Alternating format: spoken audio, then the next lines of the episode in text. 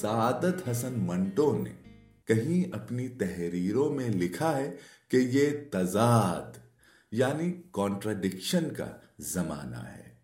واقعی ان کا کہنا درست تھا، بلکہ اگر ہم اس جملے کو منٹو کے زمانے سے آزاد کر دیں تو شاید یہ اور بھی معقول بات بن جائے گی۔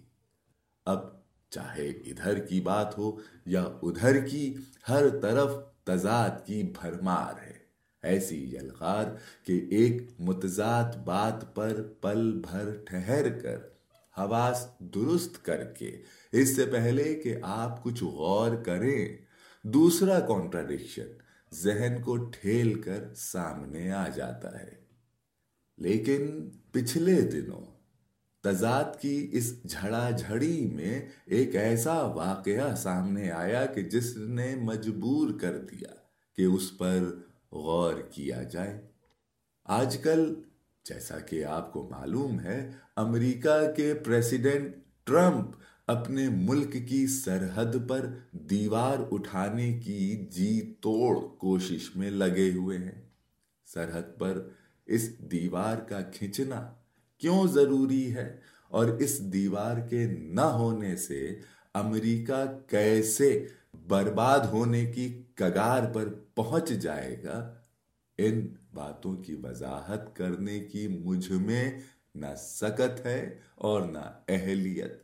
اس سلسلے کی بنیادی وجہ خود ٹرمپ یہ بتاتے ہیں کہ سرحد کے ادھر جو لوگ ہیں، وہ سرحد کے ادھر کے لوگوں کے لیے بے حد خطرناک ہیں۔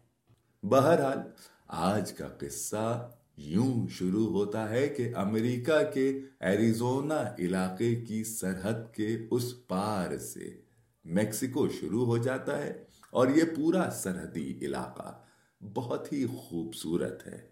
یہاں جھیل، ندی، میدان، پہاڑ بیہر جنگل اسپینش طرز کی پرانی عمارتیں اور لاجواب کھانا سبھی کچھ موجود ہے۔ یعنی گھمکڑوں کی گویا یہ جنت ہے۔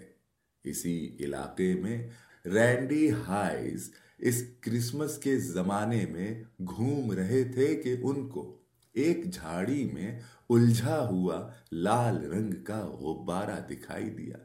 غبارہ پھٹ پھٹا چکا تھا اور اس کی ڈوری میں ایک کاغذ بندھا ہوا تھا۔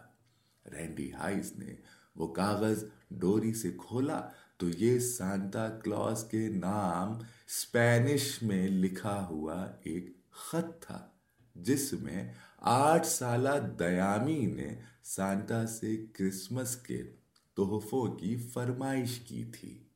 تحفوں کی اس فہرست میں کھلونوں، کپڑوں، مارکرز، کلرز اور ڈرائنگ بکس کا ذکر تھا اور خط کے آخر میں دیامی نے لکھا تھا، آپ جو بھی میرے لیے لا سکے۔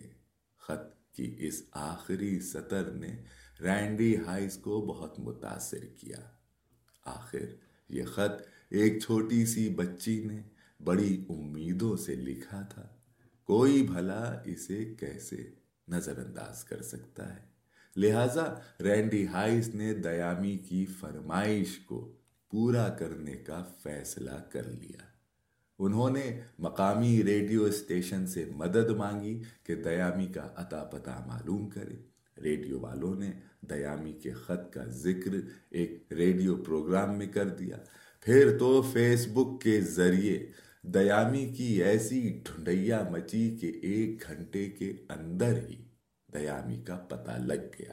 اور ریڈیو اسٹیشن پر ہی دیامی اور رائنڈی ہائس کی ملاقات طے کر دی گئی۔ ادھر رینڈی ہائس اور ان کی بیوی نے وہ تمام تحفے خریدے جن کی فرمائش سانتا کے خط میں کی گئی تھی۔ دوسری طرف سے دیامی اپنے والدین اور بڑی بہن کے ساتھ ریڈیو اسٹیشن پہنچی۔ جو کچھ اس نے سانتا سے مانگا تھا، اس سے زیادہ چیزیں اس کو کرسمس کے تحفے میں ملی اس طرح دیامی کے لیے اس سال کا کرسمس ایک یادگار دن بن گیا۔ بچوں میں کرسمس کے موقع پر سانتا سے تحفوں کی فرمائش کرنا ایک عام رواج ہے۔ دوسرے بچوں کی طرح دیامی بھی ہر سال سانتا کو خط لکھ کر بتاتی تھی کہ اس کو کرسمس میں کیا کیا چاہیے۔ دیامی یہ خط ایک غبارے میں باندھ کر ہوا میں اڑا دیتی تھی جو عموماً کچھ دور جا کر کسی پیڑ میں اٹک وٹک جاتا تھا۔ لیکن اس بار دیامی کے غبارے کو ہوا اپنے ساتھ اڑا کر سرحد کے اس پار لے گئی۔ دیامی کی والدہ نے یہ اچھی بات کہی کہ گو کہ ہم لوگ مختلف ملکوں میں رہتے ہیں، لیکن وہ یوں نہیں سوچتے کہ ارے وہ وہاں رہتے ہیں اور ہم یہاں رہتے ہیں۔ وہ تو بس یوں دیکھتے ہیں کہ ہم سب انسان ہیں۔ اور یہ سوچ دکھاتی ہے کہ رائنڈی ہائس اور ان کی بیوی کتنے بھلے مانس ہیں۔ دیامی کے ساتھ کرسمس منانا خود رائنڈی ہائس اور ان کی بیوی کے لیے بھی ایک یادگار کرسمس بن گیا۔ ایک ایسا دن جس کو وہ ترستے تھے۔ اصل میں رائنڈی ہائز کے اکلوتے بیٹے کا انتقال ہو چکا ہے۔